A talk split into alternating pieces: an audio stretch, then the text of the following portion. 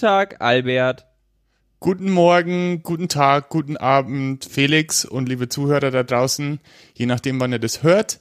Ähm, wir haben heute den 30. Mai 2019. Äh, ich wollte das einfach mal kurz erwähnen, weil wir doch relativ unregelmäßig zum Aufnehmen kommen und äh, auch zum Publizieren und vielleicht sollten wir einfach den Tag nennen, wann wir das aufzeichnen, weil wir haben jetzt in letzter Zeit festgestellt, dass sich äh, dieses Newsrad in den USA sehr, sehr schnell dreht und äh, deswegen müssen wir das ein bisschen einordnen, über was wir sprechen, oder? Das ist, das ist wirklich eine Geschwindigkeit, die kennt man hier aus Deutschland gar nicht. Also auch, auch hier gibt's ja Nachrichten, aber wirklich die Menge jeden Tag und auch die Signifikanz der einzelnen Nachrichten ist nicht immer so hoch. Also es werden auch Dinge berichtet, die würden in Deutschland nicht unbedingt so groß berichtet werden. Der, der News Cycle ist ja unfassbar schnell. Ähm, deshalb ist auch sehr schade, dass wir jetzt irgendwie in den letzten zwei, drei Wochen nicht zum Aufnehmen gekommen sind. Letzte Woche hatten wir es schon einmal probiert, hatten aber dann große Technikschwierigkeiten, von denen keiner unserer Hörer jetzt hören möchte. Aber ich habe mir jetzt einen LAN-Adapter für mein Notebook geholt und hoffentlich ja. ähm, hat sich das damit dann auch erledigt. Ja, und bei mir waren es eher äh, menschliche Schwierigkeiten, weil ich äh, äh, etwas krank war und ich mich wahrscheinlich noch schlimmer gehört hätte als sonst. Äh, deswegen haben wir es gelassen und jetzt in alter Frische äh, nach, ein klein, nach einer längeren Pause legen wir wieder los. Über was wollen wir denn heute reden, Felix? Zuerst müssen wir ähm, einige Errata der letzten Folge behandeln. Dann geht es natürlich um Neuigkeiten, aber das Thema der Woche im ganzen in der Huxilla-Manier ist der Senat der Vereinigten Staaten. Wollen wir einfach mal direkt einsteigen? Ja, lass uns einsteigen. Also, in den Errata des letzten Male oder bei den Errata des letzten Males ist diesmal dabei, dass wir die drei Gründe für Impeachment nicht korrekt aufzählen konnten. Und das sind Treason, also Verrat, Bribery, Bestechung oder andere hohe Verbrechen und Vergehen, also High Crimes and Misdemeanors. Letztes Mal hatten wir, glaube ich, nur zwei aufgezählt. Das sind diese drei off offiziellen Gründe, die in der Verfassung stehen, wonach der ähm, das Haus ein Impeachment-Verfahren eröffnen kann.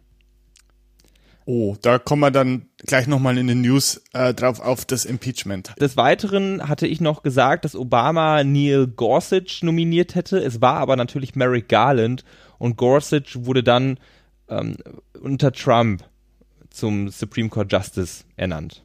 Ah, okay, das war der erste unter Trump. Also das war der, der sozusagen nach, ähm, also wo äh, Mitch McConnell quasi gesagt hat, ja, jetzt äh, lassen wir äh, keinen mehr ran oder wir machen die Anhörung gar nicht äh, bei deinem Kandidaten, sondern äh, wir warten bis äh, ja bis die nächsten Wahlen sind, weil die damals anscheinend schon gedacht haben, dass sie vielleicht den Senat gewinnen und äh, dadurch einen äh, konservativeren äh, Supreme Court Justice Kandidaten reinbekommen. Das stimmt. Was ganz interessant ist, gestern oder vorgestern kam die Meldung rein, dass Mitch McConnell jetzt gesagt hat, er würde jetzt, also jetzt, wo Trump Präsident ist, würde er in der Lame Duck Session quasi wohl einen ähm, Supreme Court Justice durchbringen. Also falls Ruth Bader Ginsburg jetzt ähm, stirbt, dann hätte Mitch McConnell kein Problem damit, ja der Wahl noch jemanden äh, zu nominieren. Ein Mann mit Prinzipien. Ähm. Die gibt gibt selten in der Politik. Ja. Bezüglich Fähnchen im Wind drehen, ganz böse Überleitung. Äh, ich hatte ein paar Dreher drin, als wir über den Müller-Report gesprochen hatten. Der, ich hatte gesagt, dass der letztes Jahr äh, fertig wurde. Natürlich ist es so, es ging 2017 los, äh, als äh, Special Counsel Robert Müller eingesetzt wurde. Der Report wurde jetzt im April diesen Jahres abgegeben. Deswegen ist er auch in den News. Genau, also da hatte ich ähm, kleinen Denkfehler drin. Also der Müller-Report ist relativ neu, relativ frisch, äh, aus dem April. Was vielleicht auch ganz interessant ist, Robert Müller, können wir vielleicht in den News auch nochmal drauf eingehen, hat jetzt quasi seine Aufgabe für beendet erklärt und ist zum ersten Mal in diesen zwei Jahren an die Öffentlichkeit getreten und hat vor der Öffentlichkeit gesprochen. Genau, kommen wir jetzt nochmal zum Follow-up. Wir hatten ja in der letzten Episode über den Muller Report oder über den Müller Report ähm, gesprochen. Da ist einiges passiert und wir hatten uns das jetzt nochmal angeschaut und ich glaube vor allem du, Albert, hast dazu noch einiges gelesen und ich bin gespannt, was du da zusammengetragen hast. Also ich, ich habe, äh, wie du sagst, äh, News Cycle, man kann da immer nur ein paar Stichpunkte raussuchen, ähm, aber ich äh, habe versucht, ein paar signifikante Ereignisse zu zu finden, die einfach auch vielleicht das, äh, das größere Bild ein bisschen besser darstellen. Also vor einiger Zeit, und ich weiß nicht, ob äh, das sogar schon war, bevor Barr groß an die Presse getreten ist und bevor der Report äh, generell publiziert worden ist, äh, ist schon wieder ein paar Tage her. Er hat ja im Justizausschuss des Senates ausgesagt. Beim Kongress hat er sich ja später dann geweigert. Das hatten wir ja schon. Da hat er eingestanden, dass äh, äh, die Beweismaterialien, die dem Bericht von Müller zugrunde lagen, nie selber gesichtet hat. Und da auch nicht sagen könne, ob das in irgendjemand in seinem Ministerium gemacht hat, bevor er zu seiner Einschätzung kam. Also übersetzt heißt das, also gibt eigentlich unserer Theorie Auftrieb, dass er äh, eher als äh, Anwalt äh, des Präsidenten und nicht als Anwalt des Staates fungiert. Ja, also er hat eine klare Agenda und versucht quasi ein äh, Dinge hinzubiegen oder die Fakten so hinzubiegen, dass äh, sie Trump in einem guten Licht stehen lassen. Und äh, da ist es, kommt es ihm gar nicht äh, recht, dass äh, 450 ehemalige Bundesstaat, Bundesstaatsanwälte in einem offenen Brief dargelegt haben, dass äh, Trumps Handlungen aus ihrer Sicht durchaus für eine Anklage ausreichen würden. Das heißt, äh, Leute, die sich mit dem Recht beschäftigen, die Experten sind, haben gesagt, hm, ähm, also so no obstruction, äh, no collusion, no, sehen wir nicht ganz so. Aber es gibt immer noch quasi diese Konsens, dass ein äh, sitzender Präsident nicht angeklagt werden kann. Äh, aber das, da kommen wir auch gleich nochmal drauf. Dann, äh, so wie es so schön ist in den USA, es gibt ja das eine oder andere Scharmützel und den einen oder anderen Dispute verbal. Die Demokraten haben ja gefordert, dass äh, zumindest ein Teil äh, von ihnen den Bericht ungeschwärzt einsehen dürfen. Weil es haben wir besprochen, es ist ja, es gibt ja nur eine geschwärzte Version. Barr hat das einfach nicht getan. Das müssen wir nämlich eigentlich auch nochmal eben klarstellen. Die Version, die wir jetzt gelesen haben, ist mehr oder minder auch die, die der Kongress gelesen hat. Genau. Also die wissen nicht mehr als wir. Äh, das geht sogar so weit, dass einem Executive Privilege gedroht wird. Das ist also auch wieder so ein schöner Begriff. Das äh, heißt, Executive Privilege ist, dass der Präsident und andere Mitglieder des, der Exekutive Vorladungen und äh, Interventionen der Legislative und Ju Judikative einfach absagen können oder denyen können. Also sagen, pff, machen wir nicht. Und auf das bezieht sich Mr. Äh, Mr. Barr jetzt. Also, wie gesagt, er versucht sich da herauszuwinden. Die Demokraten versuchen da etwas Licht in die Sache zu werfen. Und was macht Mr. Barr? Ähm, ich habe ja letztes Mal gesagt, er ist ein Spin-Doktor. Äh, er stellt das Ganze jetzt so dar, dass, also er gibt unverhohlen zu, dass äh, Russland versucht hat, mit der Wahl zu intervenieren. Und jetzt sagt er, ja, es wurde gegen die Trump-Kampagne spioniert. Also er dreht es sozusagen um und sagt, äh, eigentlich, also er macht praktisch den, die Täter zum Opfer. Normalerweise ist es ja umgekehrt. Da werden die Opfer zum Täter gemacht, äh, äh, ganz gerne. Hier ist es genau andersrum. Und Mr. Trump äh, stößt in das gleiche Horn und hat Bar mit äh, der Macht ausgestattet, die Hintergründe der Russland-Investigation weiter zu erkundigen. Also das heißt, dass die Leute, die quasi hinter dieser Investigation stehen, die investigiert haben, jetzt selber befragt werden. Also quasi, ob die zu partisan sind, zu einseitig, ähm, ob das politisch motiviert war, das Ganze. Genau, genau, genau. Gestern kam dann ja ähm, Robert Mueller raus. Müller. Robert Müller. Und hat ein erstes und einziges Statement gegeben. Ja, warte noch. Warte noch. Es gibt noch einen ein Punkt, den ich noch sagen möchte, weil das vielleicht äh, zeigt, wie sehr oder also worin die ähm, ähm, das Weiße Haus sehr gut drin ist, ist eben diese Narrative zu spinnen. Ich habe ja schon erzählt, dass Trump so ein Meister der Kommunikation ist, also dass er mit einfachen, prägnanten Wörtern äh, ein Bild zeichnet, was er im Wahlkampf eingesetzt hat, so mit was Lying Ted Cruz oder äh, oder Lock Her Up. Also er hat ja immer solche solche Schlagwörter. Mhm.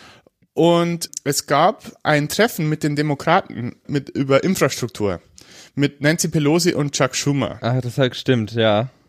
Und was da passiert ist, äh, Trump hat äh, quasi gesagt, so diese ganze Russia Investigation, die Demokraten sollen damit aufhören, sollen sich entschuldigen und hat ein, ein Eklat inszeniert.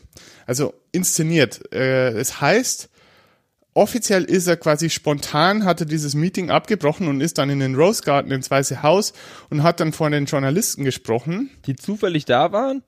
In die seinem zufällig Garten? da waren. Oder sind, stehen die immer im Rose Garden rum, falls was passiert? Also ich denke, die haben wahrscheinlich schon gewartet, weil sie vielleicht darauf gewartet haben, ob es irgendwelche Ergebnisse aus dieser Infrastruktur äh, Diskussion gegeben hat. Das Mhm. sollte ja eigentlich eine Formalität sein, soweit ich das verstanden hatte.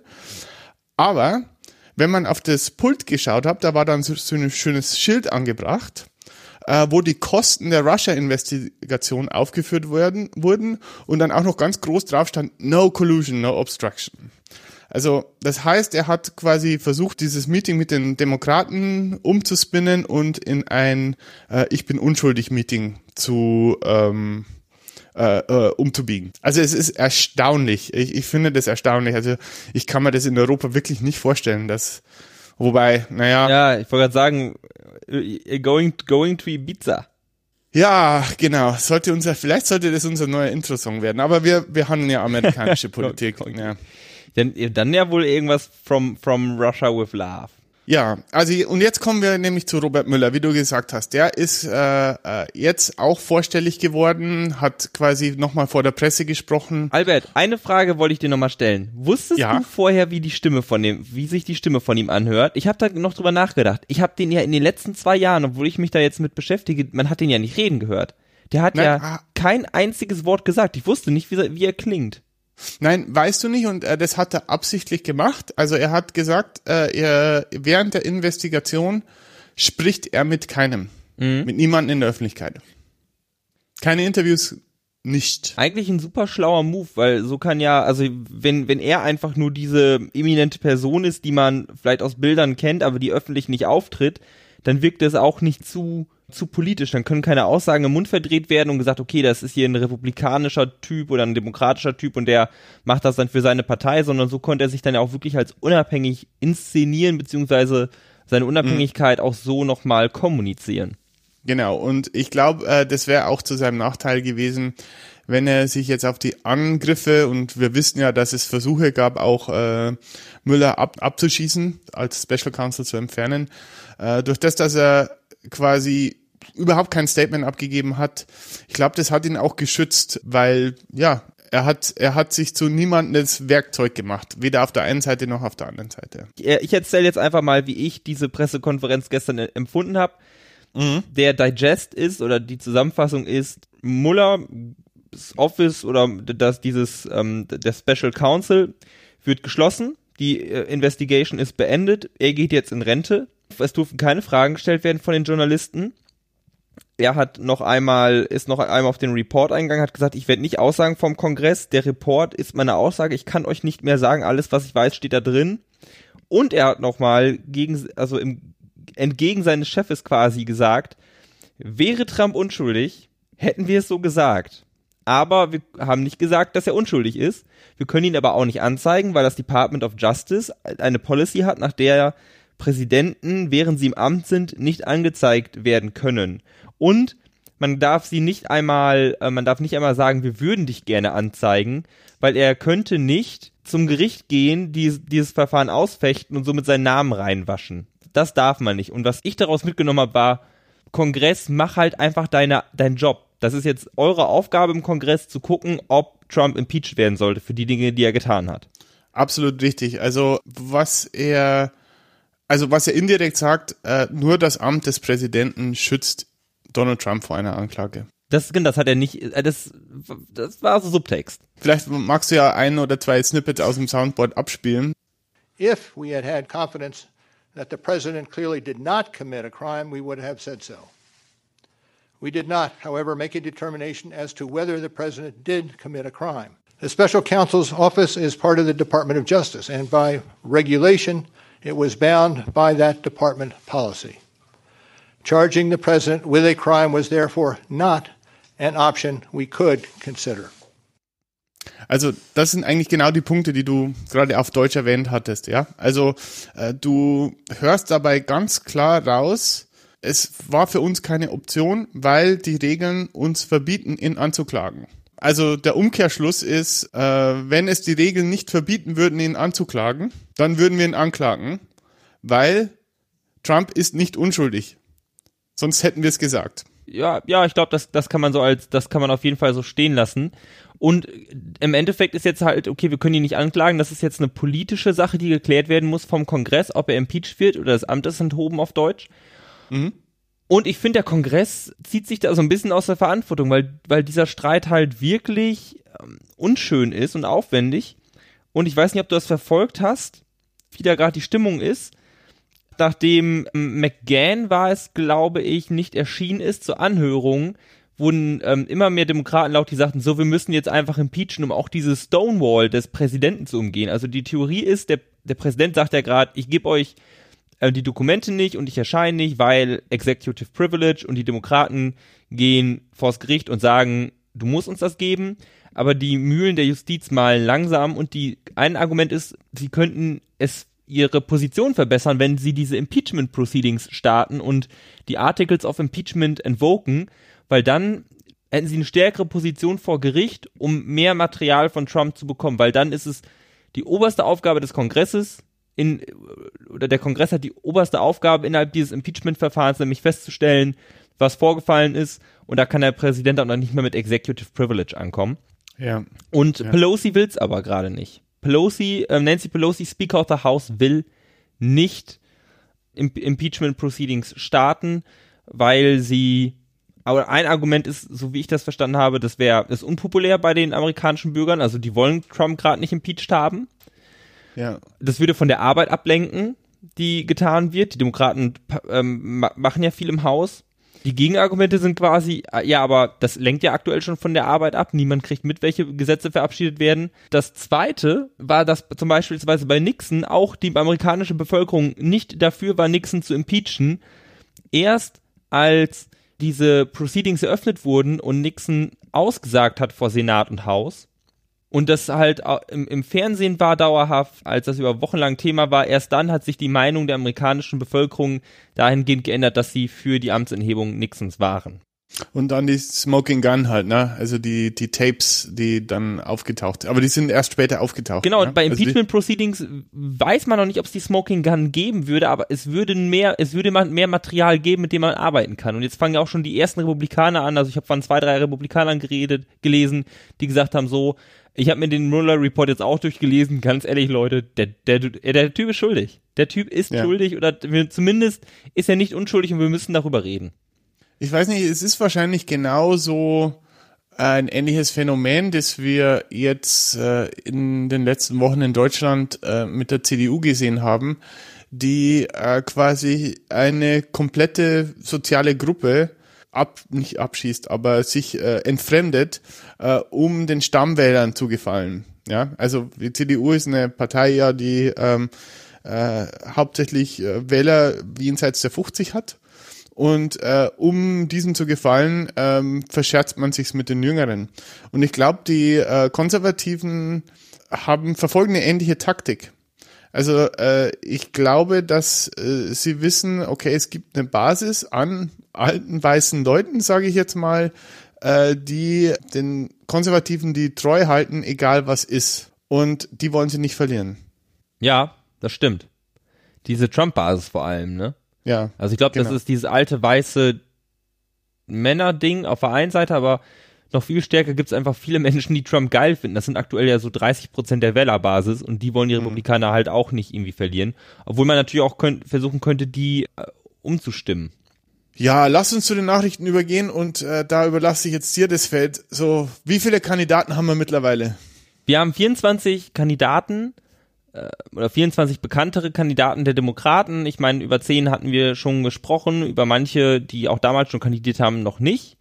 Ähm, jetzt sind aber in letzter Zeit drei neue Kandidaten dazugekommen im demokratischen Feld. Also das ist einmal Montanas Governor Steve Bullock. Er ist Demokrat in Montana Und das ist eigentlich schon speziell bei Montana. Da hat Trump mit 20% Vorsprung gewonnen in 2016. Und das ist 20 Prozent ist unfassbar viel. Also selbst wenn man so sieht, wie rote Staaten und blaue Staaten und so, reicht halt ja auch, wenn ein Kandidat da mit einem Prozent Vorsprung gewinnt und eigentlich sind die ähm, ideologischen Linien innerhalb dieses Bundesstaates ausgeglichen. Mhm. Und der Steve Bullock, das ist ein Progressiver. Er spricht sich aber für eine Art pragmatischen Progressivismus aus, also äh, weniger ideologisch und er möchte versuchen, mit den Republikanern zusammenzuarbeiten, was er gerade in Montana schon tut er war vorher Attorney General in Montana und hat äh, 2010 für die äh, Wahlgesetze in Montana gekämpft, nachdem Citizens United im Supreme Court entschieden wurde, ähm, was wir schon besprochen hatten. Also seitdem Super PACs so viel Geld spenden können, wie sie wollen, mhm. hat er dafür gekämpft, dass in Montana Gesetze erlassen werden oder Gesetze ähm, bleiben, die das halt verhindern. Danach wurde er dann zum Governor gewählt und scheint auch sehr beliebt zu sein, also noch deutlich beliebter als Trump ich ganz interessant finde, das zieht sich durch so ein, durch, durch mehrere Kandidaten und generell durch diese Strategie der ganzen demokratischen Partei. Steve Bullock könnte halt auch für den Senat kandidieren. Also, dass Steve Bullock jetzt Präsident wird, ist eine ist ne Möglichkeit, aber eine sehr geringe. Er ist so beliebt in seinem Bundesstaat, er könnte helfen, einen der beiden Senatssitze für die Demokraten zu gewinnen, die beide gerade von Republikanern gehalten werden. Und ich meine, da sind wir schon beim Thema der aktuellen Folge.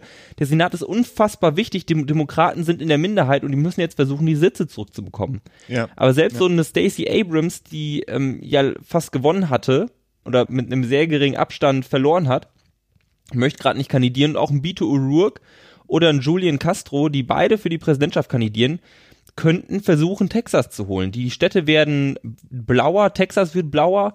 Ted Cruz hat nur ganz knapp gewonnen gegen ähm, Beto O'Rourke. Das wird sich jetzt in Zukunft zeigen, ob dieses riesige Feld von demokratischen Präsidentschaftskandidaten nicht ein Fehler sein kann, weil dadurch der Senat länger in republikanischer Hand bleibt. Ja, diese Töne höre ich auch aus meiner amerikanischen Familie.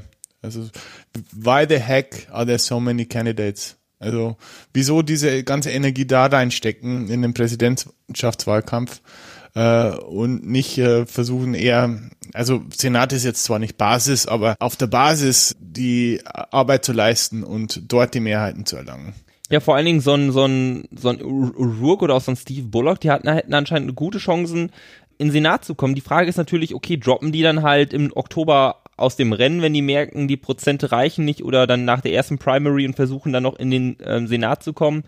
Aber generell wäre es, glaube ich, für die Demokratische Partei gar nicht schlecht in den USA, wenn es ein paar mehr von diesen High-Profile-Candidates gäbe, die sich halt um Senatsplätze bewerben, auch wenn es halbwegs aussichtslos ist, weil ab und zu passiert mal so ein Ding wie in Alabama, da hat ja Doug Jones gegen Roy Moore gewonnen, 2000 und 16 in so einem, ähm, in so einem Senatskampf. Ansonsten kandidiert noch Michael Bennett, der ist gerade Senator für Colorado. Ein bisschen blass, finde ich, als Kandidat oder als Senator. Bekannt ist er mir vor allen Dingen dadurch, dass es mh, hm, vor einem halben Jahr oder so eine, eine berühmte Rede oder eine, eine, eine ähm, Rede gab, die ein bisschen populärer wurde, wo er sich höllisch aufgeregt hat über diese, über die, über den Shutdown und Ted Cruz beleidigt hat, weil 2013 eine Sturmflut war bei ihm und da war auch Shutdown und da haben mhm. die kein Geld bekommen in Colorado, um irgendwie die Leute zu versorgen. Dadurch kenne ich ihn jetzt. Und der letzte ist New Yorks Bürgermeister Bill de Blasio, der hat sich auch beworben. Er ist ein progressiver, ich meine, New York ist eine progressive Stadt und er möchte, ähm, er tritt quasi mit den Dingen, die er in New York erreicht hat, an und möchte die auch in den ganzen USA einführen. Mhm. Also Vorschulen kostenlos und für alle ermöglichen und so weiter und so fort. Das sind die neuen Kandidaten. Ähm, Wenn es was Erstaunliches gibt, werden wir euch darüber informieren. Hast du mitbekommen, dass äh, ähm, Pete Buttigieg bei einem Town Hall bei Fox News war? Genau, das habe ich mitbekommen. Vielleicht sollten wir mal kurz dieses Konzept der Town Halls erklären. Und zwar ist das ursprünglich oder wie man, woher das Wort kommt, so wie ich das verstehe, dass halt wirklich der Kandidat in seine Stadt geht, sich in die Stadthalle stellt. Die haben, haben die ja viele in den USA so, so, so, eine, so eine Mehrzweckhalle für die Stadt. Und dann können da Bürger hinkommen und stellen dem halt Fragen, sagen, wie hast du abgestimmt und so weiter und so fort. Und das gibt's halt auch im Fernsehen, dass dann äh, Moderatoren da sitzen, der Kandidat sitzt da und dann können sich, kann sich der Publikum anmelden und die können Fragen stellen und die Moderatoren stellen Fragen. Und Pete Buttigieg hatte, hat sich auf, in Fox begeben, nach Fox News und hat da ein paar Fragen beantwortet und unter anderem Fox News runtergemacht und die Leute haben sich halt hingestellt und applaudiert. Wobei ähm, dann am nächsten Tag wurde das natürlich schön in, wie soll ich sagen, in Fox News Speak wieder gerade gerückt. Also man hat äh, ihn dann schon quasi in Anführungszeichen auseinandergenommen. Aber was ich so in den sozialen Medien gelesen habe, es finden viele gut, dass er sich aussetzt. Also dass er sozusagen diese Exposure nutzt und keine, keine Berührungsängste hat, auch mit der, mit der konservativen Basis. Vielleicht ist das auch der Grund, dass er von den Ultrakonservativen vielleicht als einer der gefährlichsten Kandidaten angesehen wird. Also ich bin, ich bin gespannt. Also für mich ist, ist er so ein Underdog, der sehr, sehr gute Chancen hat. Also ich, ich, ich, ich glaube immer fester daran, dass, äh, dass er das Rennen machen könnte als demokratischer Kandidat.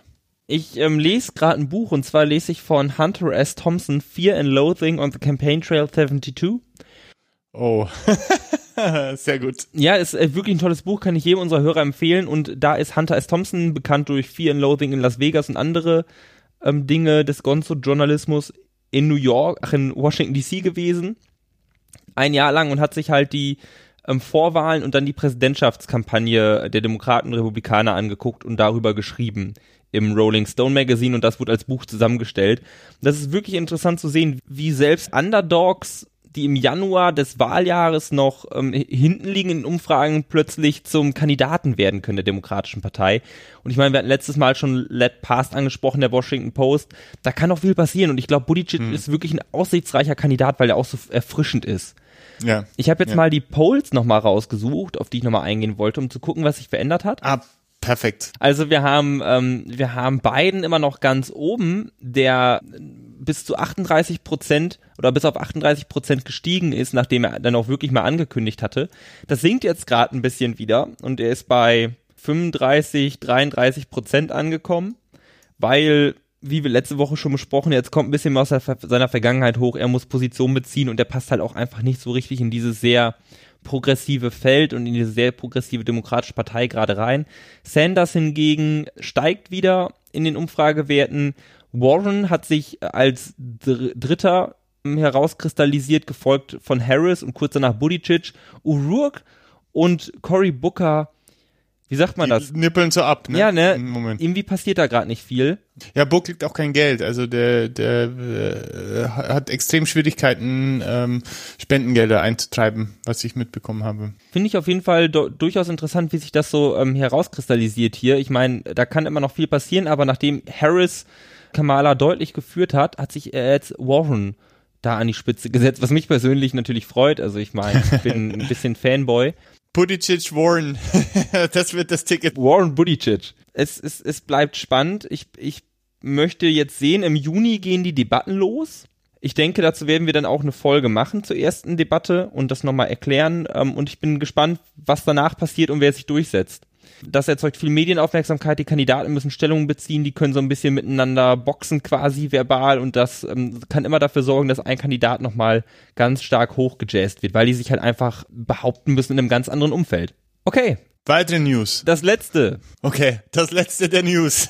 Passt nicht so ganz zur amerikanischen ähm, Präsidentschaftswahl. Trotzdem wollte ich das nochmal mit reinnehmen, weil ich das selber sehr spannend finde. Und das auch ein großes Thema war in Deutschland und es geht um die neuen Abtreibungsgesetze in sechs Bundesstaaten, darunter Alabama und Georgia, die ähm, große Aufmerksamkeit erregt haben, weil sie deutlich restriktiver sind als die bisherigen, die auch schon sehr restriktiv waren in Alabama. Und zwar sind das sogenannte Heartbeat Bills. Nämlich, es darf ein Fötus nur noch abgetrieben werden, bis ein Herzschlag entdeckt wird. Und das ist innerhalb der ersten sechs Wochen. Und in den ersten sechs Wochen wissen viele Frauen noch gar nicht, dass sie schwanger sind, was halt überhaupt schwanger sind, ja. Abtreibung de facto unmöglich macht und dann selbst nach diesen sechs Wochen darf das nur in sehr, sehr wenigen Fällen, nämlich wenn das die Gesundheit der Mutter beeinträchtigt, abgetrieben werden. Also bei Vergewaltigungen sind keine Ausnahmen, bei Inzest sind keine Ausnahmen und eine Abtreibung bekommen oder durchführen führt zu Gefängnisstrafen, zu horrenden Gefängnisstrafen. Hm. Und jetzt kann man sich fragen, oh mein Gott, alles ganz schlimm und ja, ist es auch. Aber dahinter steht auch eigentlich was anderes. Und dahinter steht nicht nur Abtreibung an sich zu erschweren oder zu verbieten in Alabama, sondern das ist ein Gesetz, was aktuell verfassungswidrig ist und das ist extra verfassungswidrig geschrieben. Diese harten, diese harten Regelungen, dass Vergewaltigung und Inzest nicht als Gründe zählen, sind extra da drin. Die, Repu die Republikaner, die das erlassen haben, würden die so nicht reinnehmen. Aber das Recht auf Abtreibung in den USA steht nirgendwo geschrieben bisher. Es ist eine Entscheidung des ähm, obersten Gerichtshofs aus 1973, genannt Roe v. Wade. Also da in den USA werden Gerichtsverfahren immer nach den zwei Parteien benannt. Roe v. Wade, ja. Roe versus Wade. Sehr bekannt. Also äh, das, das ist mir ständig über den Weg gelaufen, diese, dieser Ausdruck. Und da hat der Supreme Court entschieden, dass eine Frau ein Recht darauf hat, in den ersten drei Monaten der Schwangerschaft abzutreiben, beziehungsweise, dass das Recht auf Privatsphäre, was in der Verfassung garantiert wird, nach Meinung der Richter, einschließt, dass eine Frau die Entscheidung, ob sie abtreibt, alleine treffen kann, nur mit ihrem Doktor und dass das none of the business of the government ist, also dass die Regierung sich da nicht einzumischen hat, dass das unter die mhm. Privatsphäre fällt. Und das ist auch ganz interessant, finde ich, die Privatsphäre steht eigentlich gar nicht in der Verfassung drin, sondern in einer früheren Entscheidung, da ging es um das Verbot von Verhütungsmitteln in Connecticut. Dort wurde das zum ersten Mal etabliert, dass die Richter sagen, ja, es gibt in der Verfassung ein Recht auf Privatsphäre, das steht da nicht so drin, aber man kann das in der in der Umbra, in dieser in der Aura erkennen, in den in der Aura der Verfassung, in den Konsequenzen, wenn man manche Grundsätze der Verfassung zu Ende denkt, dann kann man sehen, dass die Gründerväter sich ein Recht auf Privatsphäre überlegt hatten. So. Okay. Und in 1992, da wurde der Court, wurde der Supreme Court ein bisschen konservativer als 1973, da gab es nochmal Planned Parenthood v. Casey. Und das schränkte das Abtreibungsrecht damals schon ein und ähm, sagte, dass man das schon einschränken darf per Gesetz, aber man dürfe keine undue burdens errichten. Also dürfte keine Schranken für die Abtreibung errichten, die zu hoch sind. So, und jetzt, nachdem Jetzt kommen wir nämlich wieder zurück, nachdem Neil Gorsuch nominiert wurde und Brett Kavanaugh unter Trump und den Republikanern, gibt es eine 5 zu 4 konservative Mehrheit am Court. Und jetzt versuchen verschiedene Bundesstaaten Gesetze zu machen, die verfassungswidrig sind, um sich dann, wenn dann nämlich dagegen geklagt wird, also die ACLU, American Civil Liberties Union und auch Planned Parenthood klagen gegen diese Gesetze und das wird sich jetzt in den nächsten zwei, drei Jahren die Gerichtsleiter hochhangeln. Der unterste Gericht wird sagen, das ist verfassungswidrig, dann kommt das nächste, dann kommt das nächste, kommt das nächste und irgendwann kommt der Supreme Court und wenn der sich dem annimmt, das hoffen, mhm. hoffen diese Aktivisten, dann sagt er, nee, Roe v. Wade gilt nicht, Planned Parenthood v. Casey gilt nicht und auch nicht, weil die Richter so konservativ sind, also das schon, sondern vor allem, weil die sagen, das steht nicht in der Verfassung drin und diese Art der Richter nennt man dann ähm, Constructionists, die halt wirklich die Verfassung wortwörtlich nehmen. Die liberaleren Richter sagen ja, man muss das so im Lichte der Zeit betrachten und was das heute heißt und was die sich dabei gedacht haben. Mhm. Und diese konservativen Richter sind halt meistens wirklich, wir machen genau das, was da drin steht. Wenn das da nicht drin steht, dann gibt's das halt mhm. nicht. Auch wenn ja. ich das persönlich vielleicht gut finde. Und das war mal kurz zusammengefasst, was in dir diesen ganzen Abtreibungsgesetzen steckt. Die wollen halt Roe v. Wade overturned haben lass es mich nochmal zusammenfassen. Sie haben jetzt verfassungswidrige Absätze in den bundesstaatlichen Abtreibungsgesetzen eingefügt. Genau. Um somit äh, das Ganze vor den Supreme Court Justice irgendwann hochzubringen, ja. weil sie denken, dass durch die konservative Mehrheit Roe versus Wade praktisch äh, überworfen wird und es äh, in Zukunft dann eine vielleicht nicht ganz so krasse, aber konservativere Abtreibungsregelung gibt oder Abtreibungen sogar komplett verboten werden. Ich glaube, das wird nicht passieren. Also es ist nicht so, dass dann gesagt, es geht nicht darum, dass gesagt wird, Abtreibungen sind illegal. Es geht nur darum, es, du hast kein Recht aus der Verfassung auf eine Abtreibung. Die Staaten, die einzelnen Bundesstaaten können dann so liberale oder restriktive Abtreibungsgesetze erlassen, wie sie wollen. Aber es ist einfach nicht mehr garantiert. Es ist nicht mehr, sobald du ein Gesetz verabschiedest, was Abtreibung verhindert, in deinem Staat, bist du gegen, bist du verfassungswidrig. Das dann einfach, ähm, da kann jeder Staat für sich selber entscheiden. Das ist quasi die Situation, die es vorher gab. Ah, okay, okay. So, das ist, das ist das Ziel. Und dann können die für Alabama nämlich sagen, wir wollen das hier nicht. Hm, ja, okay, verstehe. Ich finde, ich finde das halt irgendwie ganz interessant, ähm, also was dahinter steht mit dem Supreme Court und mit diesen, das nennt man Landmark Cases, also die Roe v. Wade, Planned Parenthood v. Casey, Brown versus Board of Education, Citizens United versus Federal Election Commission. Das sind halt so berühmte Fälle vor dem Supreme Court und irgendwie fand ich die ganz, finde ich die immer schon ganz interessant und jetzt gab es auch mal ein Thema, wo man das einbringen konnte hier. Hm. Ja, es ist sowieso interessant, dass dieser ich, ich nenne es jetzt mal kleinster gemeinsamer Nenner, wenn es um politische Diskussionen und um Kandidaten gehen, geht. So die ersten zwei Fragen, die immer gestellt sind, ist er, ist jemand pro-life oder pro-choice? Also pro-life sind die Abtreibungsgegner, pro-choice sind Abtreibungsbefürworter. Nee, nee, nee, nee, nee, nee, nee. Pro-choice sind einfach keine Abtreibungsgegner. Ja, ja, okay. Sorry, das ist, äh, weil, ja, das stimmt. Äh, das ist ein falsches Framing. Also Pro-Choice sind die, die ähm, denen das egal ist, denen das egal ist oder die äh, die Rechte der Frau stärken wollen. Genau, die möchten, so. dass du eine Entscheidung darüber hast und dass da sich da halt keiner einmischen soll. Se Selbstbestimmung, die für, pro Selbstbestimmung sind. So ist es eigentlich der bessere Ausdruck. Also so äh, pro-life, pro-choice oder eben äh, der zweite Punkt ist, wie, wie hältst du es mit den Waffen? Also bist du äh, für liberale Waffengesetze oder bist du für restriktive Waffengesetze? Und das sind immer so die zwei, ja, das sind so die, die, die zwei Basics, die eigentlich immer wichtig sind beim Kandidaten. So. Gut, eine Stunde News. Kommen wir zum Thema der Woche. Der Senat. Der Senat der Vereinigten Staaten. Willst du mal loslegen? Also ähm, vielleicht magst du mal erklären im, im generellen, wie quasi äh, die die Regierung in, in den USA generell aufgebaut ist. Also wir wissen, dass es einen Präsidenten gibt. Es gibt, so wie ich das verstanden habe, ein Zwei-Kammer-System, ne? so ähnlich wie es in, in, in, in England ist, oder? Ja, oder auch in Deutschland zu, einer, zu einem gewissen Teil. Also das wird jetzt die erste Folge unserer groß angelegten Reihe das amerikanische System besser verstehen, beziehungsweise die Regierung. Und da gibt es quasi vier Dinge, über die man reden muss. Es gibt die drei Gewalten, die Exekutive, die Legislative und die Judikative, also Präsident, Kongress und Supreme Court oder ähm, Gerichtssystem. Und wir fangen heute mit der Legislative an, mit dem Kongress. Und der Kongress besteht aus zwei Häusern. Das ist das House of Representatives und das ist der Senat. Und dem widmen wir uns heute und dann folgen als nächstes Haus, Präsidentschaft und äh, Gerichte. Sehr gut. Das sagt man eigentlich auch Oberhaus, Unterhaus äh, oder gibt's äh, so wie in England oder gibt's diese Unterscheidung eigentlich nicht? Die gibt es nicht. Also ja, was heißt, die gibt's nicht? Man sagt es nicht so im Sprachgebrauch. Wenn man mhm. sich anguckt, wie das entstanden ist, und welche Ideen hinter diesen einzelnen Kammern des Kongresses stecken, dann kann man das schon ans englische Ober- und Unterhaus anlehnen. Weil, ähm, Newsflash, die Leute, die da damals gelandet sind, waren halt Engländer, ne? Also die sind dem Ganzen äh, ziemlich nah, nicht nur durch Sprache, sondern auch durch Kultur und vieles andere. Man kann sich einfach, ich finde, man kann sich immer ganz gut anschauen, wie diese Institutionen entstanden sind und was die Ideen dahinter sind, um zu verstehen, was damit gemacht werden sollte. Und dann kann man sich angucken, ja, und was machen die heute und ist das immer noch so?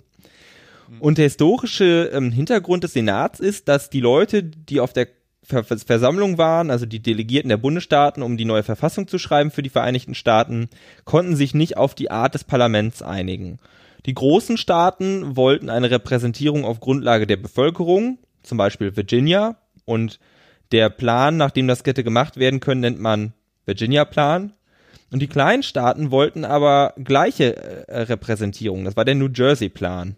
Dann gab es den großen Compromise oder den großen Kompromiss oder Connecticut-Kompromiss auch häufig genannt, wo man einfach sagt, okay, wir machen nicht ein Parlament, sondern wir machen zwei. In dem einen, das eine wird ähm, anteilig nach der Bevölkerung vergeben und das andere, da hat jeder Staat die gleiche Repräsentierung, Repräsentation.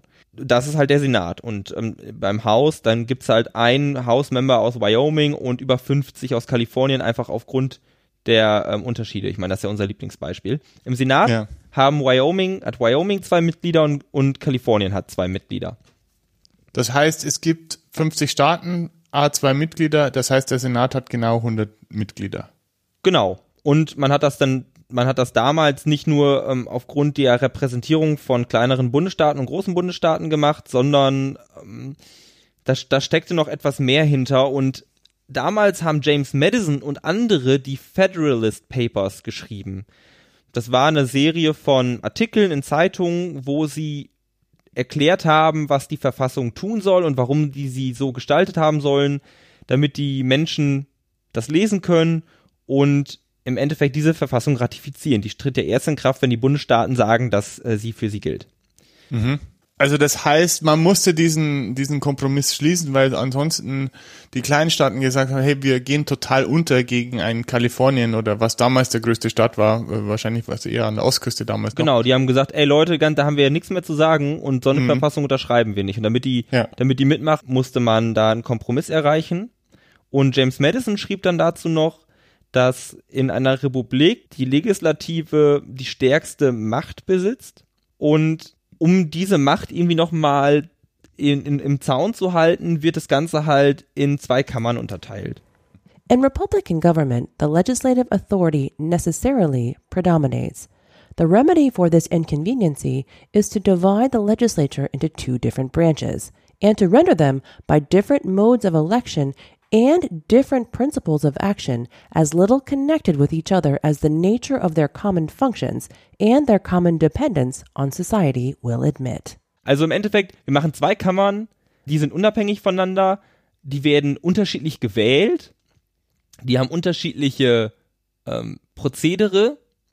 Werden auch unterschiedlich geführt, ne? Genau, also. die werden unterschiedlich geführt und die sind möglichst wenig verbunden und nur so verbunden, wie gerade notwendig. Und das nennt man dann ein, im amerikanischen Jargon ein Intra-Branch-Check. Also es gibt ja die mhm. Checks and Balances und das ist innerhalb einer Gewalt gibt es einen Check, dass die beiden sich halt gegenseitig kontrollieren können und gegenseitig ähm, stören können und nur wenn sie dann zusammenarbeiten, weil sie zusammen was wollen, dann können sie halt zum Beispiel Gesetze machen. Das heißt aber auch quasi, dass im Senat, ich, ich habe das irgendwo gelesen, theoretisch können 17 Prozent der amerikanischen Bevölkerung eine Mehrheit im Senat erreichen. Genau, das, das dürfte gehen. Aber gut, ah, na klar, aber da, dafür gibt es natürlich auch quasi das, äh, das andere Haus und äh, wo eben nach Mehrheitsverhältnissen gewählt wird. Und äh, ja, und du sagst ja, dieses Checks and Balances ist äh, eigentlich ja ein Thema, ein Motiv, das ständig vorkommt. Genau, und man, man muss sich, man muss sich halt auch mal anschauen, wie diese beiden Kammern erdacht wurden. Also der Senat, da musst du zum Beispiel älter sein als im Haus. Also wenn du Senator werden willst, da musst du mindestens 30 Jahre alt sein, du musst seit neun Jahren Staatsbürger sein, du bist nur wählbar in deinem Haupt, in dem Staate deines Hauptwohnsitzes. Die Senatoren werden für sechs Jahre gewählt und nicht für zwei Jahre, wie die Representatives im Haus. Und da kann man schon so ein bisschen ablesen, dass der Senat als der weisere oder als die weisere, ruhigere Kammer designt wurde. Wir werden gleich nochmal auf, auf die Regeln und ähnliches kommen, aber es, es ist so, dass im Senat diskutiert werden soll. Die, mhm. diese Regeln, die es gibt, dass man mit einer einfachen Mehrheit nicht immer durchregieren kann im Senat, sind dafür da, dass es einen großen Konsens geben muss, wenn man was machen möchte und dass nicht einfach die Mehrheit durchregieren kann. Das, das ist so ein delib deliberative Kammer, nennt man das. Okay, deliberativ heißt auf Berat die ist auf Beratung aus, ausgelegt, Beratung. miteinander reden und Kompromiss finden. Aber wo wir gerade schon mal angefangen sind mit, mit den Techniker, gehen wir jetzt mal weiter. Dem Senat gehören, wie wir schon gesagt haben, immer zwei äh, Mitglieder jedes Bundesstaates an. Wir haben 50 Bundesstaaten, also 100 Leute im Senat. Die Amtszeit beträgt sechs Jahre und die Senatoren werden dabei aber in drei Klassen unterteilt. Das heißt, man wählt nicht alle sechs Jahre den Senat neu, sondern der Senat existiert durchgehend. Das Haus setzt sich jedes Mal, wenn es gewählt wird, alle zwei Jahre neu zusammen und gibt sich neue Regeln. Der Senat existiert durchgehend und es wird immer ein Drittel der Mitglieder ausgetauscht. Okay. Also alle zwei Jahre gibt Senatswahlen, aber dann nicht in jedem Bundesstaat und wenn, dann in einem Bundesstaat auch nur immer ein Senator. Zwei Senatoren werden nie gleichzeitig gewählt. Der dienstältere Senator nennt man dann Senior Senator, der jüngere ist der Junior Senator. Okay, das heißt im Prinzip, ähm, also wenn ich jetzt in irgendeinem Bundesstaat lebe, es kann sein, dass ich praktisch äh, 2020 wähle ich einen Senator, dann vielleicht 2022 muss ich schon wieder einen Senator wählen. 2024 dann nicht, weil äh, dann ist der eine ja äh, zwei Jahre erst im Amt, der andere vier Jahre und dann 2026 wähle ich praktisch wieder diesen Posten, den ich für 2020 gewählt habe. Genau. Ab und zu passiert es halt mal, dass äh, jemand ausscheidet durch Tod oder weil es ihm gesundheitlich nicht gut geht. In den Fällen gibt es unterschiedliche Regelungen in unterschiedlichen Bundesstaaten. Also häufig ist es so, dass der Governor erstmal jemanden ernennen darf oder dass ähm, der, das Landesparlament, der, der, der, der State Senate beispielsweise wen ernennen darf und dass es dann irgendwann Neuwahlen gibt. Das Okay. so verschiedene Regelungen in verschiedenen Bundesstaaten und dass die Senatoren gewählt werden von der Bevölkerung direkt, gibt es auch erst seit 1913 und dem 17. Verfassungszusatz. Vorher haben nämlich die Länderparlamente die Senatoren bestimmt, was nochmal garantiert hat, dass es Parteifunktionäre waren oder hoch angesehene Bürger des Bundesstaates und was nochmal weniger demokratisch war, so dass der Senat nicht den Leuten oder den Bürgern direkt verpflichtet war, sondern auch mal vier Jahre Dinge aussitzen konnte, die vielleicht unpopulär sind und somit nicht immer den Druck von Wiederwahlen hat. Dafür gibt es das Haus und darüber reden wir dann wann anders. Okay, jetzt würde mich interessieren, äh, Felix, also du hast gesagt, also wir sind jetzt in der Legislative äh, des Ganzen. Hast du ein Verständnis davon, so äh, was konkret die Aufgaben des Senats waren, wie sich das verändert hat über die Laufe der Jahre und was sie jetzt sind? Kannst du das äh, zusammenfassen? Ich, ho ich hoff's. Also die Aufgaben des Senats haben sich eigentlich nicht groß verändert. Der hat immer noch die gleichen Aufgaben. Der muss Gesetze machen. Der ratifiziert ähm, internationale Verträge. Der muss e exekutive Angestellte äh, bestätigen. Und der darf über ein Impeachment entscheiden. Das sind so die vier großen Dinge, die der Senat tut. Wir können da mal kurz durchgehen durch die weniger relevanten, das, oder weniger relevanten, über die man weniger zu reden hat. Also ratifiziert internationale Verträge. Der, der Versailler Vertrag ist zum Beispiel ein Beispiel. Als die USA diesen mit unterzeichnet haben, musste der Senat erst noch dem zustimmen, damit er dann auch für die USA binden wird oder in Kraft tritt oder dass die USA dem dann offiziell zugestimmt haben. Das hat er beispielsweise nicht getan. Okay. Der Senat hat dem Versailler Vertrag nicht zugestimmt. Wir hatten das letzte Folge schon mal angesprochen, das Impeachment. Das Haus kann ja sich entscheiden, einen Präsidenten zu impeachen. Und dann folgt so eine Art Gerichtsverfahren, wo die Jury aber der Senat ist. Okay. Und ähm, das ist eine seiner Aufgaben. Der Senat kann Gesetze machen. Ein Gesetz kann im Senat starten, ein Gesetz kann auch im, ähm, im Haus starten und muss Okay. wortgleich durch beide Kammern durchgehen, damit es dann Okay. vom Präsidenten unterschrieben werden kann. Und der Senat muss technisch gesehen alle exekutiven Angestellten bestätigen. So steht es zumindest in der Verfassung. Damals dachte man noch nicht, dass die USA mal 300 Millionen Menschen hat und super viele Leute, die in Staatsämtern arbeiten. Deshalb beschränkt sich das heute auf Richter im obersten Gerichtshof, ähm, die Kabinettsmitglieder, also die Minister und die Bundesrichter. Die Secretaries, also äh, Minister sind die Secretaries. Genau, die Secre Secretary of State, Secretary of Housing and Urban Development. Mhm. Ich meine, da, da hatten wir auch drüber geredet, Neil Gorsuch, Merrick Garland. Ähm, das ging ja nur, weil der Senat gesagt hat, wir bestätigen den nicht. Und das ist ja eigentlich die Aufgabe des Senats. Okay, also der Senat hat da seine Aufgabe eigentlich nicht erfüllt. Genau, und was sich vor allen Dingen geändert hat, ist, wie der Senat arbeitet. Also von der, von dieser, von diesem beratenden Körper ist immer noch viel übrig geblieben, aber trotzdem hat sich, haben sich immer mal wieder Dinge verändert. Also die USA sind 1776 gegründet worden, glaube ich. Ja? Da, in der Zeit hat sich super viel verändert und häufig, auch ich habe mir jetzt vor allem die Veränderungen in den letzten 100 Jahren angeguckt, der Regeln, also ähm, zum Beispiel den 17. Verfassungszusatz, dass der Senat halt direkt gewählt wird und nicht von, von den Landesparlamenten. Auch zum Beispiel der Filibuster und ähnliches sind halt erst im Laufe der, der Senatsdauer dazugekommen. Der Filibuster, da müssen wir auch äh, drüber reden. Das ist auch ein Wort, das sehr häufig in äh, den Newsmedien, in den amerikanischen Newsmedien erwähnt wird.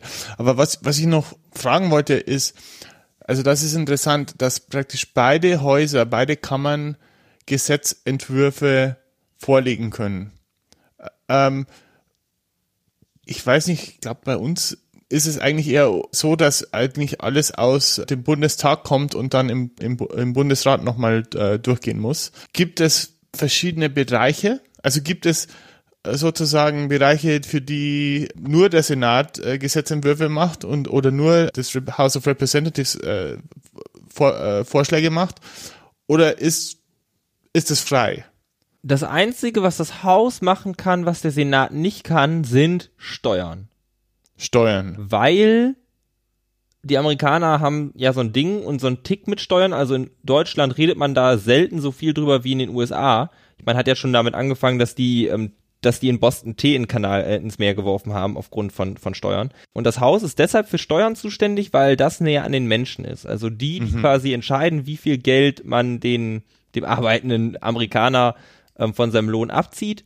die werden alle zwei Jahre gewählt, sodass die Bürger direkt reagieren können innerhalb von zwei Jahren, wenn sie sagen, ey, was, was soll der Scheiß hier? Und die dürfen Steuern machen. Ansonsten äh, gibt's da keine Beschränkungen.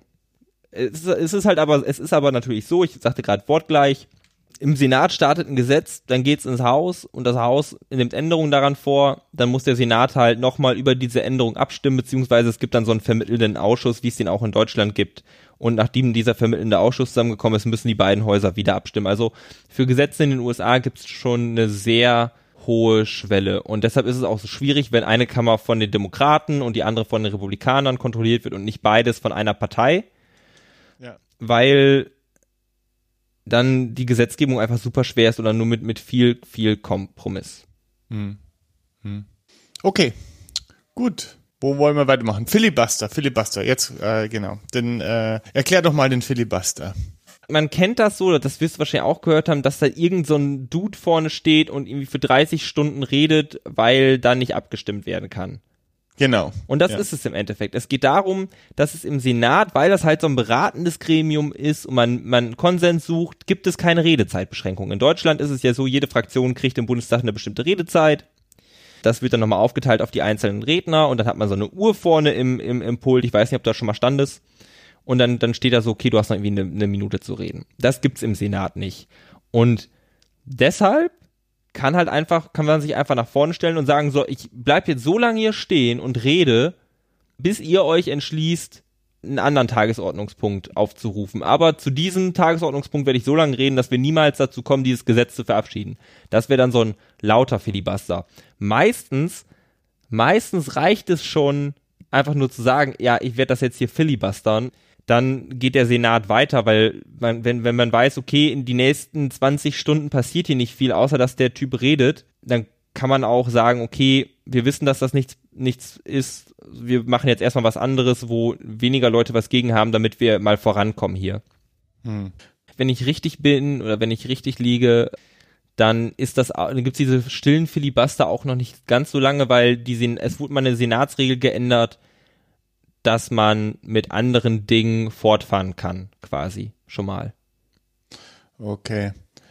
Ist interessant. Also ich habe, ich weiß nicht, wer das damals war. War das sogar Elizabeth Warren? Ich, ich, weiß es nicht, aber ich kann mich dran erinnern, dass jemand quasi in Turnschuhen und Trainingshose am, am Rednerpult stand und da für 20, 25 Stunden gesprochen hat und dann teilweise aus Büchern zitiert hat oder aus Büchern vorgelesen hat. Also äh, was dann auch eigentlich total fachfremd zum Thema war, über das eigentlich diskutiert wurde. Und äh, das verstehe ich halt nicht. Also wenn ich über ein Thema rede oder wenn ein Thema diskutiert wird, klar hat man Redefreiheit, aber dann sollte das ja doch einen Bezug dazu haben, zu der Sache, die diskutiert wird. Meine Meinung. Ja, genau. Man kann nämlich einen Filibuster beenden, indem man ähm, Closure invoked. Dann geht die Debatte noch 30 Stunden und danach ist Schluss. Also man, man 30 Stunden heißt dann auch nur so in 30 Stunden stimmen wir ab. Closure. Dafür braucht man aber drei Fünftel der Mitglieder des Senats. Oder wenn es um eine Regeländerung geht, braucht man zwei Drittel der Mitglieder. Also man kann zwar mit mit einer einfachen Mehrheit ein Gesetz verabschieden, theoretisch, oder irgendwas, irgendwas zustimmen im Senat. Praktisch aber nicht, weil eine Minderheit so lange reden kann oder so lange filibustern kann, dass das nie zur Abstimmung kommt und sich dann die andere Partei, weil sie ihre Zeit nicht verschwenden will, ähm, auf andere Dinge konzentriert. Also braucht man quasi eine Supermajority von 60 äh, Mitgliedern im Senat, um ein Filibuster zu brechen. Ah, okay, verstehe. Also eigentlich könnte man mit einfacher Mehrheit regieren und der Filibuster äh, kann diese einfache Mehrheit durchbrechen, durch dem man verhindert, dass es zur Abstimmung kommt. Aber man kann eine Zwangsabstimmung herbeiführen, äh, wo dann zwei, wo man dann eine Zweidrittelmehrheit braucht. Ja, genau, Zwangsabstimmung, oder dass man einfach sagt, so Leute, was diesen Tagesordnungspunkt angeht, ist jetzt Ruhe im Puff, wir stimmen jetzt bald mal irgendwann ab. Da brauchst du halt mhm. halt aber so viele Mitglieder für, dass es halt schon vorher quasi einen Konsens geben muss im Senat. Mhm. Dass man sagt, okay, wir haben die 60 Stimmen zusammen, dann würde auch nicht mehr Filibuster. Also wenn klar ist, die Demokraten haben 70 Abgeordnete oder die ähm, oder 70 Senatoren oder die Republikaner, dann wird halt niemand filibustern. Es funktioniert halt nur, weil es gerade eine Minderheit, also ja, keine Supermajority, keine Supermehrheit gibt von 60 mhm. Senatoren, 51 Republikaner. Übrigens, was ich noch erwähnen wollte, wenn Gleichstand ist, bei 100 Leuten gibt es ja Gleichstand, dann entscheidet der Vizepräsident. Genau, ja. Das, äh der sitzt nämlich eigentlich dem Senat vor und es gibt immer einen Präsident pro tempore, also auf Zeit, der dem vorsitzt, wenn der Vizepräsident nicht da ist, was quasi immer ist. Das ist so ein bisschen wie die Queen, die das britische Unterhaus eröffnet, die ist dann einmal da und lässt sich nie wieder blicken. Hm. So und, und hm. so ähnlich ist es halt auch mit dem Vizepräsidenten, aber der kann dann, der kann dann so ein, ähm, so ein Tie brechen. Hm. Angenommen, ich hätte jetzt 66 Demokraten oder 67 Demokraten. Demokraten Angry Democrats. Angry Democrats. Dann ist der Filibuster als Mittel eigentlich tot, ne? Genau. Also in dem Fall. Ja, ja das wird aber okay. so, ja, so schnell nicht passieren. Sehr unwahrscheinlich. Sehr, sehr unwahrscheinlich. So. Ähm, aber ja. klar, dann, dann wäre, äh, ja, erstmal Geschichte. Aber man kann den Filibuster halt auch abschaffen und das wurde 2013 von den Demokraten gemacht. Und das nennt man Nuclear Option, also ähm,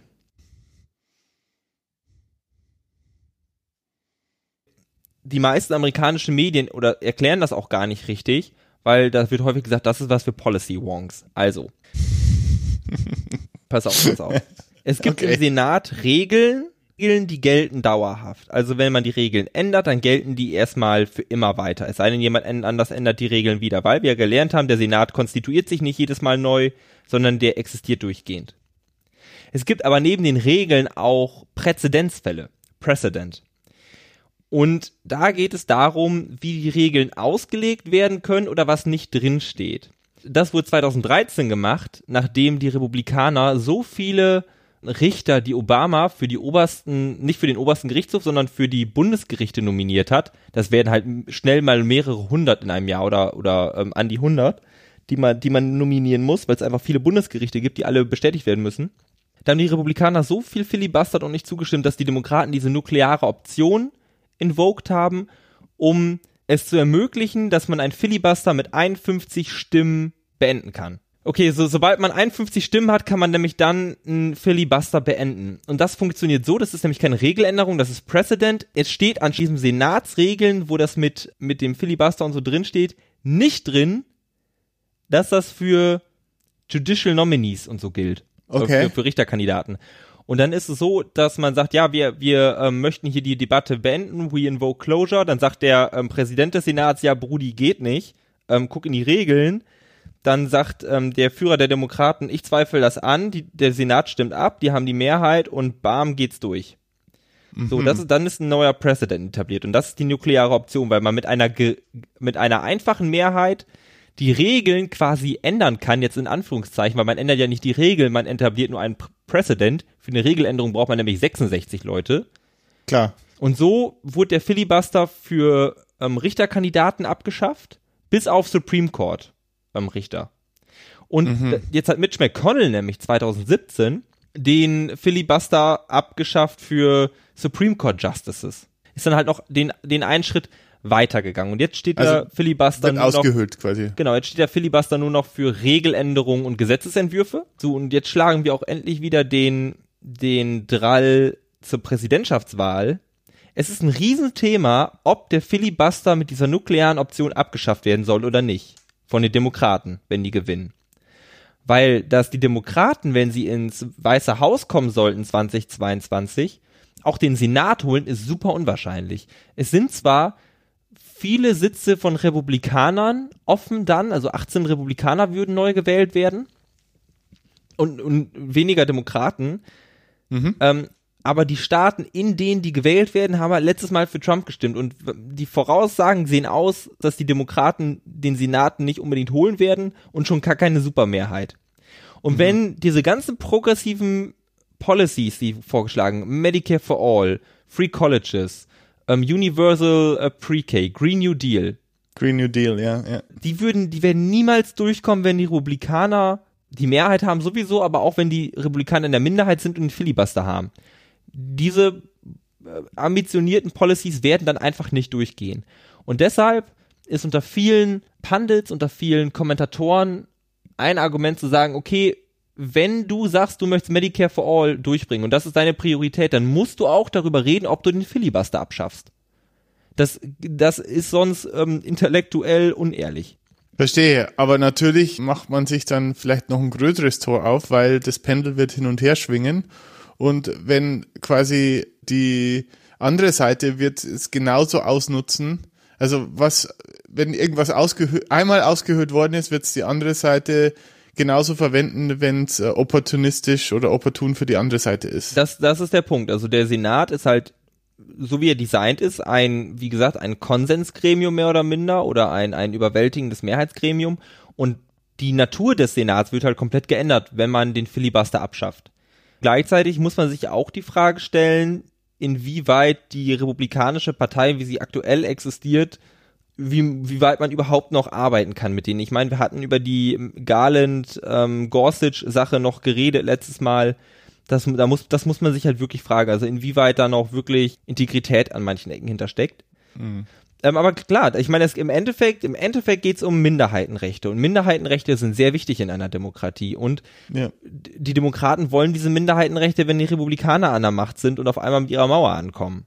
Deshalb ist das echt ein zweischneidiges, zweischneidiges Schwert, über das man, ähm, mit dem man sehr vorsichtig sein muss. Ja, aber man sieht das ja jetzt auch, alles verändert sich langsam, aber es verändert sich. Also der Senat hat sich ja auch verändert. Die Rolle des Senats hat sich ja auch ein bisschen verändert. Ähm, wie du sagst, vom der rein beratenden Funktion jetzt eigentlich zu einer, trifft doch mehr Entscheidungen als wahrscheinlich früher angedacht worden ist. Äh, was ich spannend finden würde, was passiert, wenn es, wenn das Zwei-Parteien-System aufbricht in den USA. Also wenn noch eine dritte Partei dazukommen würde. Ja, weil dann ist der Filibuster in der Form eigentlich nicht mehr nötig, weil dann musst du wahrscheinlich eine Koalition äh, bilden und diese Rolle, die jetzt der Filibuster einnimmt, dass man quasi eine äh, immer einen gemäßigten Weg geht, weil die Idee des Filibusters ist ja sozusagen zu extreme Vorschläge zu mäßigen, durch das, dass die Minderheit noch, noch mal was zu sagen hat. Im, Im Endeffekt eine, eine Koalition könnte diese Rolle einnehmen, der, der Minderheitenregierung sozusagen oder der Minderheitenstimme. Ja, nee, das ist durchaus möglich. Ich bin mir unsicher, ob das passieren wird, aber das wäre natürlich eine Möglichkeit eine Frage, die man sich halt auch immer stellen muss, ist, wie soll dieses Gremium oder diese Kammer funktionieren? Also die Gründerväter haben sich da mal irgendwas überlegt, soll das auch heute noch so funktionieren oder ist die Gesellschaft heute einfach ganz anders? Ich weiß nicht, ob ich mich anhöre wie eine Schallplatte, die einen Sprung hat, aber die mhm. Gründerväter fanden die Idee, dass es Parteien gibt, ganz, ganz, ganz schlimm. Das heißt, in einer gewissen Form oder in einer, in einer gewissen Art sind die Institutionen, wie sie heute entstehen, gar nicht mehr die, wie sie die Gründerväter sich überlegt haben. Und ja. wenn das schon nicht mehr der Fall ist, muss man sich halt auch überlegen, okay, sollen die beiden Kammern immer noch die Funktion erfüllen, die die Gründerväter sich überlegt haben, oder muss man die anpassen? Ja. Und ja. da gibt's ja durchaus äh, Menschen, die danach schreien, wirklich so New Congress, ähm, den ganzen Bums mal umzuwerfen und jetzt nicht komplett neu zu machen, aber zumindest an einigen Stellen nicht nur an Schrauben zu drehen, sondern wirklich mal einen Teil auszutauschen. Also ein Beispiel habe ich. Es gibt neben dem normalen Verfahren für Gesetze, wo man eine Zweidrittelmehrheit braucht, auch eins, wo man mit 51 Stimmen Gesetze verabschieden kann. Und das ist ein Reconciliation. Okay. Und das ist ein spezielles Verfahren für Haushaltsgesetze, beziehungsweise Gesetze, die das Budget betreffen, aber nicht unbedingt neue, also keine neuen Ausgaben haben, die zum Beispiel nicht gedeckt sind durch Einnahmen. Es wurde mal in den 70ern und 80ern erlassen, damit der Kongress ähm, effektiver wird und damit man vor allen Dingen Gesetze zur Restrukturierung des Haushaltes und der Reduzierung der Schuldenlast der Vereinigten Staaten schneller durchbekommen kann. Und dann ist so die Sache, okay, ja, vielleicht können wir Medicare for All durch so einen Reconciliation-Prozess kriegen, aber dann wird das halt niemals das Medicare for All sein, das jetzt gewollt wird. Und es, manche ja. Dinge kann man da halt durchkriegen und sagt, okay, das ist neutral, was das Budget angeht und deshalb können wir, können wir das jetzt mit 51, mit 51 Stimmen beschließen. Hm. Hm. Ja, ist interessant. Äh, also, wie gesagt, äh, es ist halt so, es gibt ja diese, diesen Spruch, never change a running system aus, aus der IT und man weiß halt nicht, wie sich ein radikaler Umschnitt auf das Konstrukt Staat auswirkt. Ähm, ich meine, die amerikanische Demokratie funktioniert seit 1776 im Großen und Ganzen. Und ich, äh, also ich, ich kann schon diesen, diesen konservativen Drang zu verstehen, so hey, wenn wir hier was ändern, müssen wir vorsichtig sein, weil, weil das System so groß ist und wenn wir nicht aufpassen, kriegen wir vielleicht irgendwo eine Unwucht oder eine Imbalance rein, von der wir uns nicht mehr erholen. Auf der anderen Seite muss, muss dieses System eigentlich so ein lernendes System sein, das dazulernt und Dinge ablegt, die nicht funktionieren und dafür Dinge einführt, die funktionieren. Und das, das ist schwierig. Aber ich glaube, äh, so wie sich eine Gesellschaft weiterentwickelt, muss sich, muss sich auch äh, die Politik weiterentwickeln. Auf der einen Seite. Auf der anderen Seite ist die Politik und, und, und äh, die Legislative, Exekutive, Judikative so ein wichtiger Basisbaustein. Ja, das ist, das ist der Motor eines Staates. Und du schmeißt nicht einfach den kompletten Motor raus, wenn du da was reparieren willst. Weißt du, was ich meine? Du kannst es nur machen an, an einem laufenden System, an einer, an einer laufenden Maschine. Ja, du kannst, kannst nicht mal fürs Wochenende abschalten. Du kannst nicht einmal fürs Wochenende abschalten und schauen, jetzt gehen wir mal in die Werkstatt und äh, wir machen eine Version 2.0, die nicht abwärtskompatibel ist, so ungefähr. Ja? Es muss, es muss immer kompatibel sein in gewisser Weise.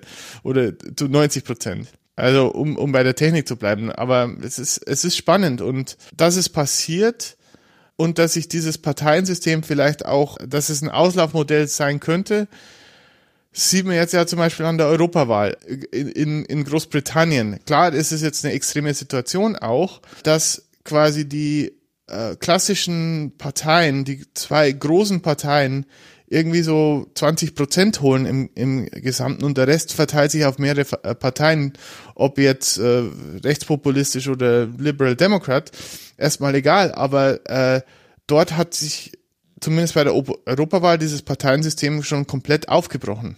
Was ich interessant finde an der ganzen Diskussion, die du jetzt gerade noch gestartet hast, umso länger die Verfassung steht oder umso länger diese Institutionen stehen, umso weniger Lust haben die Leute anscheinend, was daran zu ändern. Also wenn man sich nur mal eine Zeitleiste der Verfassungsänderung anguckt in den USA, da gibt's ja ein paar. Mhm. Ja? Da gibt's ja ein paar. Die letzte ist jetzt auch schon 30, 40, 50 Jahre her. So, mhm. es, es gab, es gibt ja das, es gibt ja das Amendment, wo drin steht, Alkohol ist illegal. Dann gibt's nochmal Ja, stimmt. ja, genau, es gibt ein Amendment, wo drin steht, Alkohol ist illegal. Dann gibt's eins, wo drin steht, okay, Senatoren werden jetzt direkt gewählt. Dann gibt es eins, wo drin steht, äh, das davor mit Alkohol illegal war eine super dumme Idee, das streichen wir jetzt. Das ist ja auch, das ist ja auch so hässlich, ne? Machst also nur mal so von dem ästhetischen Punkt, machst irgendwie ein Amendment, Alkohol ist illegal, also ein Verfassungszusatz und dann zwei oder drei später sagst du, ja, nee, ähm, bitte nicht, das war eine dumme Idee. Ja, machen wir wieder rückgängig. Ich glaube, die letzten waren quasi, dass Washington DC in der Präsidentschaftswahl mitstimmen darf. Das war eins der, eins der letzten Amendments. In 60ern oder so. Und das kannst du auch bei anderen Institutionen sehen in den USA. Also, dass umso länger die stehen, umso größer wird der Respekt vor den Gründervätern oder vor den Founders und was die sich damit überlegt haben und umso weniger möchte man daran tun. Ich glaube, das ist einfach eine keine sinnvolle Taktik, sondern diese Systeme müssen halt mitwachsen. Und müssen gewartet werden. Genau, ja. die müssen gewartet werden, auf die Zeit angepasst werden, weil natürlich ja. war 76, 1776 anders als 2019. Viele Dinge kann man immer noch übernehmen und viele Dinge sind immer noch sehr, sehr gut und die Amerikaner haben immer noch eine tolle Verfassung. Aber an manchen Stellschrauben oder an manchen Schrauben muss man trotzdem mal drehen und ähm, auf die neuen Realitäten anpassen. Ja. Weil du jetzt gerade Washington DC erwähnt hast. DC hat, kein, äh, hat keinen Senator, ne? Oder keine Senatoren. Nee, DC hat keinen Senator und ähm, Puerto Rico hat auch keinen Senator, also nur Bundesstaaten. Okay. Ähm, obwohl DC bei diesen Präsidentschaftswahlen mitstimmen kann und normalerweise die Anzahl an Leuten im Electoral College, die Anzahl der Senatoren plus die Anzahl der Kongressabgeordneten ist, ist es bei DC so geregelt, dass die immer die Anzahl von den Leuten haben, die von dem Bundesstaat haben, der am bevölkerungsärmsten ist. Aber das ist ein, das ist schön, dass du es ansprichst. Es ist eine große Diskussion gerade auch oder schon länger, weil DC ist größer als der ein oder andere Bundesstaat. Puerto Rico ist deutlich größer als 20 Bundesstaaten. Da wohnen drei Millionen Leute, ne? Das ist ja auch, ist ja auch USA. Gilt aber, gilt die Verfassung, ähm, sind aber kein Bundesstaat auf der einen Seite natürlich, weil die Leute müssen repräsentiert werden, auf der anderen Seite DC und Puerto Rico, die würden hundertprozentig die Demokraten wählen. Hm. Und ah. es gibt so ein Buch, It's Time for Democrats to Play Dirty, weil, und darin wird argumentiert, die Republikaner die haben so lange jetzt dreckig gespielt mit dreckigen ähm, Mitteln, dass wir jetzt auch anfangen müssen, dreckig zu spielen, mhm. wenn wir noch irgendwie was zu sagen haben wollen. Ich meine, die, die verlieren dauerhaft den Popular Vote. Äh, die Republikaner haben trotzdem irgendwie die Macht. Und da wird gesagt, Puerto Rico und Washington DC sollten Bundesstaaten werden. Ähm, und auch da, wie das gesagt wurde, nee, DC, das ähm, soll extra kein Bundesstaat sein. Ah, das hat sich ja auch komplett geändert. Das ist ja nicht mehr nur ein Sumpf, wo der Kongress rumsteht, sondern da wohnen ja 600.000 Leute, die nicht repräsentiert sind. Ja, richtig. Es gibt ja auch diesen schönen äh, Spruch, den man an License Plates, also am, an den Nummernschildern von den Autos manchmal sieht. No taxation without representation. Ja, genau. Die müssen Steuern zahlen, dürfen aber nicht abstimmen. Und Haben nichts zu sagen. Nee. Und ich glaube, Puerto Rico hat einen Member im Congress, der wird auch gewählt, also eine Demokratin. Die darf aber nicht mitstimmen, die darf da nur sitzen, ab und zu mal reden. Also die Rufe werden lauter, dass Puerto Rico halt endlich ein Bundesstaat wird, ne? Ich habe noch zwei Trivia, zwei kleine okay. Trivia-Anmerkungen ähm, zum Senat. Also es gibt im Senat, pass auf, es gibt im Senat ein Candy Desk. Das ist immer okay. der, das ist ein Tisch und den gab es vorher nur bei den Republikanern und das ist jetzt auch so ein Demo haben die Demokraten haben jetzt auch einen. Das, das ist ein spezieller Tisch. Man, das, Im Senat kennt man das. Das sind so stehen ja so Tische rum in einem Halbkreis. Da sind immer Süßigkeiten drin. Und der Senator, der den inne hat, der verteilt die halt. Und häufig werden die gesponsert von den ähm, Süßigkeitenfirmen, die in dem Bundesstaat des Senators, der den Sitz inne hat, hergestellt werden. Okay. Also sind die Tische jetzt nicht so äh, ausgelegt, dass äh, heißt also die zwei hinten links, das ist Wyoming oder werden die durchgemischt auch diese Das diese Tische? weiß ich gerade sogar gar nicht. Das können wir nächstes Mal mhm. noch nachliefern. Aber ähm, das fand ich ganz interessant mit diesem Candy Desk und zwar ähm, es gibt in Britannien anscheinend so was Ähnliches oder gab es nämlich mit Kautabak oder Schnupftabak. äh, auch finde ich äh, erstaunlich sprechend für den Unterschied zwischen diesen beiden Ländern. Und das ist, das sind die einen sind dick und die anderen haben schlechte Zähne.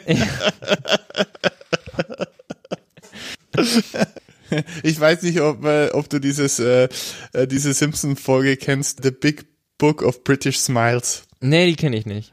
Ja, äh, musst du mal googeln. Vielleicht kann man das auch in die Show Notes packen. wir, wir, werden äh, auf jeden Fall auch den Candy Desk verlinken. Mhm. Und es gibt noch einen besonderen Tisch, den Webster Desk. Das war der Tisch des früheren Abgeordneten Daniel Webster. Und der ist der einzige, der nicht erweitert wurde. Alle anderen Tische wurden mal erweitert, dass da mehr Arbeitsfläche ist. Und der Webster hat damals abgelehnt, dass sein Tisch erweitert wird. Er sagte, alle vor mir haben an diesem kleinen Tisch gearbeitet. Ich kann auch an diesem kleinen Tisch arbeiten. Das ist, okay. das ist der einzige Tisch, der halt ähm, noch im Originalzustand ist, sozusagen. Und der steht immer dem Senior Senator zu aus New Hampshire, aus dem okay. Bundesstaat von Daniel Webster. Und wie gesagt, der Senat steht auf Tradition, deshalb werden solche Sachen nicht geändert. Man könnte ja sagen, mhm. ja, ich hätte heute gern einen neuen Tisch, weil es 2019. Die sind halt sehr auf diese Tradition bedacht. Und das ist dann eher eine Ehre, wenn du den Tisch hast das sind natürlich auch schöne Stories, die man, die man dann äh, und verschafft einem auch Aufmerksamkeit, ne, wenn man, wenn man diesen Tisch hat. Aber dieses Candy Desk Ding, ich kann das natürlich komplett verstehen, ne? Sitzt da halt über Stunden, kriegst Hunger und dann hat irgendwer von deinen Kumpels da einen Snickers unterm Tisch, ne? Und dann kannst du das mal eben schnell, schnell wegbuttern. ähm, das ein äh, äh, Nahrungsmittel- oder Süßigkeitenhersteller das überhaupt sponsern darf, ist ja schon. Es, es, es äh, wird auch nicht mehr gemacht, da wollte ich noch erzählen, das wurde mal so gemacht, aber das darf nicht mehr so sein und jetzt kauft das halt immer irgendeiner, weil ich meine, die verdienen ja auch genug Kohle, ich meine 100.000 Dollar oder so. Hm. Du hattest mir noch mal einen Link geschickt letztens, ähm, wo, wo erklärt wurde, warum Senatoren so häufig ähm, Millionäre, Millionäre sind. sind. Die müssen ja. nämlich nach jeder Amtszeit oder alle zwei Jahre oder so öffentlich machen, was ihre Assets und ihr Einkommen sind, so als Transparenzding. Und die meisten sind halt Millionäre, obwohl die nur 100.000 Dollar verdienen. Oder, also nur, aber wo die so 100.000 Dollar im Jahr verdienen. Und, und weißt du, woran es liegt? Ähm, ich habe es gelesen, aber ich dachte, du kannst es uns erzählen. Okay, also es liegt so, wenn ich mich dran erinnern kann, das ist schon wieder ein paar Tage her. Äh, es liegt daran, dass quasi Senatoren so eine Art äh, Wissen haben bezüglich Grundstücken. Also die wissen natürlich vor allen anderen, ob irgendwo ein Development äh, stattfindet, ob äh, äh, äh, Grundstücke erschlossen werden. Und Aktien auch. Also wenn die wissen, bald kommt irgendwie eine Regulierung für die Luftfahrt, mhm. dann können die oder die Luft, das wäre eine Regulierung weggenommen in der Industrie, dann können die halt Aktien kaufen und dann irgendwie da ähm, Reibach genau. machen. Und es ist nicht illegal. Jeder normale Bürger, der würde quasi wegen Insidergeschäften belangt werden. Aber für Senatoren ist es legal. Das soll ja geändert werden. Also Elizabeth Warren ähm, hat ähm, Pläne dafür, das zu ändern. Die hat ein Gesetz. Gute Frau, hä? Ja, eine gute Frau. Die hat ein Gesetz. Ich glaube auch ähm, Kirsten Gillibrand hat den Stock Act mitgeschrieben oder möchte den noch einbringen, wo dieser Insiderhandel halt verboten wird. Hm. Wow. Ja, ja. Also, ich glaube, wir haben jetzt doch den Senat jetzt ganz äh, zügig äh, durchgenommen und so mal die wichtigsten Punkte dargestellt. Also ich fühle mich jetzt ein bisschen schlauer, zumindest. Ich, ich zumindest. ja, dann, was machen wir in zwei Wochen? Hoffentlich in zwei Wochen. Dann machen wir, machen wir den äh, äh, House of Representatives. Sollten wir da reinschauen? Oder lassen wir es erstmal offen, was wir als nächstes machen? Wir lassen das erstmal offen. Die Zuhörer können sich aber auf jeden Fall schon mal darauf freuen, dass wir das House of Representatives behandeln werden. Wir mhm. werden uns ähm, im Juni noch mit den Debatten in den Vorwahlen beschäftigen, mit der Bedeutung, ähm, worauf man achten muss, was wichtig ist und wo man die gucken kann. Und ähm, damit entlassen wir euch Zuhörer jetzt erstmal in die genau. äh, in die böse Welt was ich noch sagen wollte, ist, ähm, wir haben einen Twitter-Account at 2020 ausgeschrieben. Wir haben auch eine äh, E-Mail-Adresse, das ist 2020 at gmail.com, auch ausgeschrieben. Und wir haben eine Webseite, wo ihr die Folgen findet oder auch kommentieren könnt. Zweimal 20 .de auch ausgeschrieben. Also äh, keine Nullen, keine Zweier als als Ziffern, sondern immer schön ausgeschrieben. Da könnt ihr uns erreichen, uns Feedback geben, uns Fragen stellen, uns korrigieren, uns auf neue Themen bringen, was ihr wollt. Das ist alles verlinkt natürlich und ich glaube, wir müssen jetzt einfach mal ein Ende reinkriegen. Haut da rein. Genau. Macht's gut. Bis bald.